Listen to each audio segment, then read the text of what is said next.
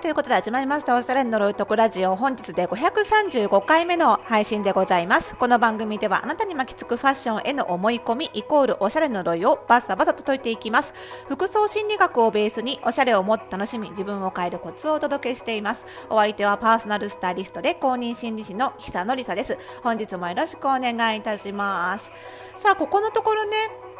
えーと、このポッドキャストを、えーと、YouTube の、ね、動画と同時収録して同時にほぼ同時ちょっとどっちかが先行しちゃうこともあったんですけどほぼ同時に配信するという試みをやっていたんですが、えーと、今日はね久々にポッドキャストオンリーで、えー、収録をしております。なのでまたここ数回とはちょっと音質が変わっているかもしれませんがどうでしょうかね。はい。えっ、ー、と今日ねなぜポッドキャストオンリーで収録しているかというと、えっ、ー、と YouTube の方は YouTube の方で今日 YouTube オンリー YouTube だけのえっ、ー、と企画を公開してまして、えっ、と本日9月8日木曜日の21時に、えーと、公開予定なんですけれども、えーと、百貨店が初めてあの運営しているファッションのレンタルサービスサブスクで月額料金でファッションがレンタルできるっていうサービス、えーと、大丸松坂屋百貨店さんがやってるアナザーアドレスっていうサービスがあるんですけども、えー、とちょっとねオープンしたのはちょっと前だったんですけども遅ればせながら、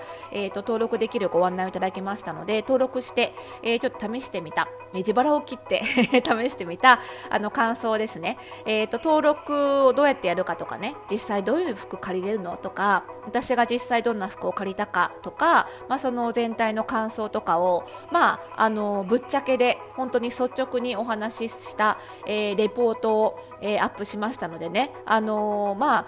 ファッションレンタルって結構注目されていると思うんですけど、まあ、サステナビリティとかさ SDGs 的な観点でもなんですけどあのそのアナザードレスはね結構百貨店ならではで割とハイブランドとかデザイナーズブランドも借りられるっていうところが結構注目されているポイントだと思うので実際のところねどんなブランドを借りられるんだとかえどういう商品があるんだっていうところを気になっている方も多いと思いますのでその辺もねあの率直な感想を述べておりますのでよろしければ、えー、番組概要欄に YouTube チャンネルの URL を貼っておきますのでぜひ、えー、ご覧いただいてご感想などもお寄せいただければ嬉しいなと思っております。まあ、こういうレポートっていうのはね、やっぱりあの映像がないとなかなかね分かりづらいと思いますので、まあ、そういうものはちょっと、えー、YouTube の方で、えー、ご紹介してということで、まあ、なので今日はちょっとポッドキャストの方はポッドキャストの方だけの話題ということでお話ししていきたいなと思うんですけどなんか YouTube って YouTube と同時にねラジオも収録してるとなんか感覚がやっぱりポッドキャストだけの時とはちょっと変わっちゃっていてなんか YouTube って結構全世界に喋ってますっていう感じが強いんですよね。なんですけどなんかポッドキャストってなんかもう少し特定のこれを聞いてくださっているあなたに向けてあなただけにこっそり喋ってます感が強くなるので結構喋りやすい話題っていうのが変わってくるなっていうのがここ何ヶ月か YouTube と同時配信してきた感想でしてなのであの今日せっかく久々のポッドキャストオンリーなネタなのでちょっと YouTube で喋りづらいネタにしようかなと思って。あの最近ほらオリンピック関係でねいろいろ逮捕者が出たりしてるじゃないですか。でああいうのを見てて。でまあ、直接的にねそのもちろんあの関係者の中に私のスタイリングのお客様がいるわけじゃないんですが私も結構その政治家の方とか、まあ、企業経営者の方とかねのスタイリングを割とよくしているので、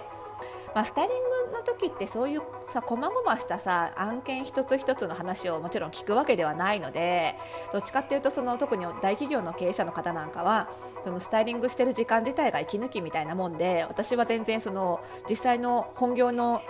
に利害関係が関わらないからこそなんか気楽にちょっと話せるみたいなところも そういうなんかメリットも感じていただいているのでねそんなコアな話をもちろんするわけじゃないですけど、まあ、なんとなく雰囲気としてはああいうこともまああってもおかしくないなっていう雰囲気はまあ分かる感じ取るわけですよ感じているわけで。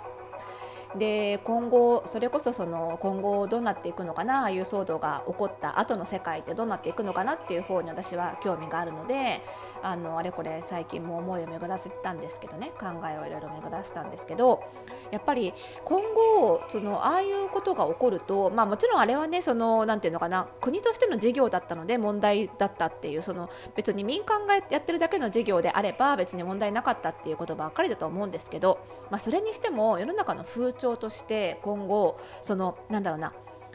単なる口利き的なニュアンスが強いコンサルティングを企業がコンサルタントもしくはコンサルティング会社に頼みづらくなるんじゃないかなっていう感じが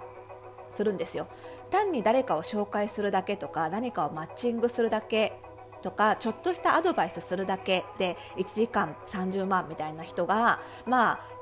世の中には結構いるんですよコンサルタントって言われる人の中にはね。なんですけど、まあ、そういうことがちょっと頼みづらくなるしそんなことにお金使うのかなみたいなムードがそれこそ企業経営者若い経営者の中には多分もうすでに生まれてき始めてると思うし今後ますますその風潮が強くなっていくんじゃないかなっていう気はします。でその口利きっていうのは、まあ、その人の人脈をお借りするためにお金を払うとかっていうことで決してそのなんていうのかな単純な賄賂的なものではないことがほとんどなんですけどでもそれでもちょっと頼みづらくなるんじゃないかなっていう気がしていてやはりそこにプラス口利きとかマッチングみたいなことにプラスして何らかの実際のこう労働というか手を動かしてもらう何かこう成果物を納品してもらうとか何らかの専門性を持った、えー、知識を与えてもらうとか情報を与えてもらうっていうことがないとなかなかコンサルタント自体もコンサルティングっていう仕事自体が難しくなっていくんじゃないかなっていう気はすごくしているんですよね。でまあその単なるマッチングとかただちょっとしたアドバイスみたいなそのコンサルティングがなんかこうダーティーなイメージというか黒いイメージに見られていってしまうっていう感じになっていくんじゃないかなっていう匂いはちょっと感じておりまして。で私もまあやってることといえばそのコンサルティングの一種だったりするわけですよ。特に企業向けの仕事なんかはあの身だしなみとか、まあ、どう社員会社の社員たちをどう見た目をどう見せていくかっていうビジュアルブランディングとかの、まあ、コンサルティングの一種をやってるんですけどやっぱり私もただ単にそのアドバイスをやるっていうことで終わることはやっぱり最近はほとんどなくって必ずその成果物を一緒に納品する形っていうのがやっぱり増えてきているんですよね。だから単に研修やるだけじゃなくってそこにプラスして身だしなみのその就業規則というか会社のドレスコードを作ろうみたいな感じで、まあ、そういう打ち合わせもあのプロジェクトメンバーを選ぶところから入ってやってでちゃんとそのそれをねあの会社のポータルサイトに載せるとかそのちゃんとこう書面化するっていうのかな？っていうところまでやるとか。あとは実際に会社として身だしなみをもっと直してほしいって思う人と実際にこう面談をして落としどころを探るとかね、身だしなみもあくまでこう人権じゃないけどさ個人の自由な側面もあるのでそれをどこまで会社と知り合わせてもらえますかっていうこう面談みたいなところまで入っていくとかあとはもっと身だしなみを楽しくこう楽し楽しくよくしていけるようななんかこう社内イベントみたいなのを企画してみたりとか結構そういうなんていうのかな単にコンサルティングっていうのは結構実動が入ってくるっていうことがすごい増えてきているんですよね。だからそういう意味で実際にやっぱりただアドバイスをするっていうとか何かこうマッチングするっていうだけじゃなくって実際に体を動かす手を動かす作業に入っていくとかあとはその本当に専門的な知識をしっかりと教えていくっていうことがそのコンサルティングの世界でも必要になってくるのかなと思うんですよね。でなのでそのいかにその専門性を持っているかそしてそれをできればこう複数持っていて掛け合わせるっていうこともこれからのコンサルティング何かものを教えるそのものを売るんじゃなくって知識を伝える教えるみたいなそのものを売らない仕事をする上ではやっぱりいかに専門性を持っているかっていうことがこれまで以上に大事になってくるんじゃないかなっていう気がするんですよね。で私の場合にはファッション以外にその心理っていう専門性も公認心理師っていう専門性も持っているので、まあ、その辺も掛け合わせるとあのかなり面白いことができるしできる範囲も広がってきたなっていうことを感じているんですよね。だから1個の専門性を持ってるだけでも素晴らしいんですけどやっぱり複数別ジャンルの専門性を持ってそれを掛け合わせていくっていうことも今度はこう差別化っていう意味ではすごい大事になってくるのかなと思っています。だからねあのーこれをお聞きの皆さんも専門性を持ってコンサルティング的な仕事とかその知識を売る仕事やってらっしゃる方いるかもしれないんですけどあのファッションがもし好きだったらねそのファッションっていう専門性をそこに掛け合わせたらねまた結構いろいろできると思うのでそれ面白いんじゃないかなって思うんですよ。で私的にはそういう人がすごい増えてほしくてそれこそがそのいろんなおしゃれを楽しむ人を増やす方法だと思っているんですよね。あのいろんな専門性いろんなジャンルとファッションが掛け合わされて何か新しいことが生まれていくっていうこと自体がねその一般のお客様たちもにも届くその新しいおしゃれの可能性が生まれていくきっかけだと思っているのでなんかどんどんそういう人を増やしていきたいなって思うんですよ。で私がやってるそのフォースタイルパーソナルスタイリストスクールもそのファッション、まあ、パーソナルスタイリングっていうある個人に似合う服を勧めたり気持ちにしっくりくる服ををこう見立てることができるっていう知識をそういう専門性をね教えてるスクールですけどもやっぱりそこでもいろんな別の専門性を持った生徒さんが過去にも来ているので、まあ、それを掛け合わせていろんな面白いビジネスやってくれてるのでもっとそういう人を増やしたいなと思っていて。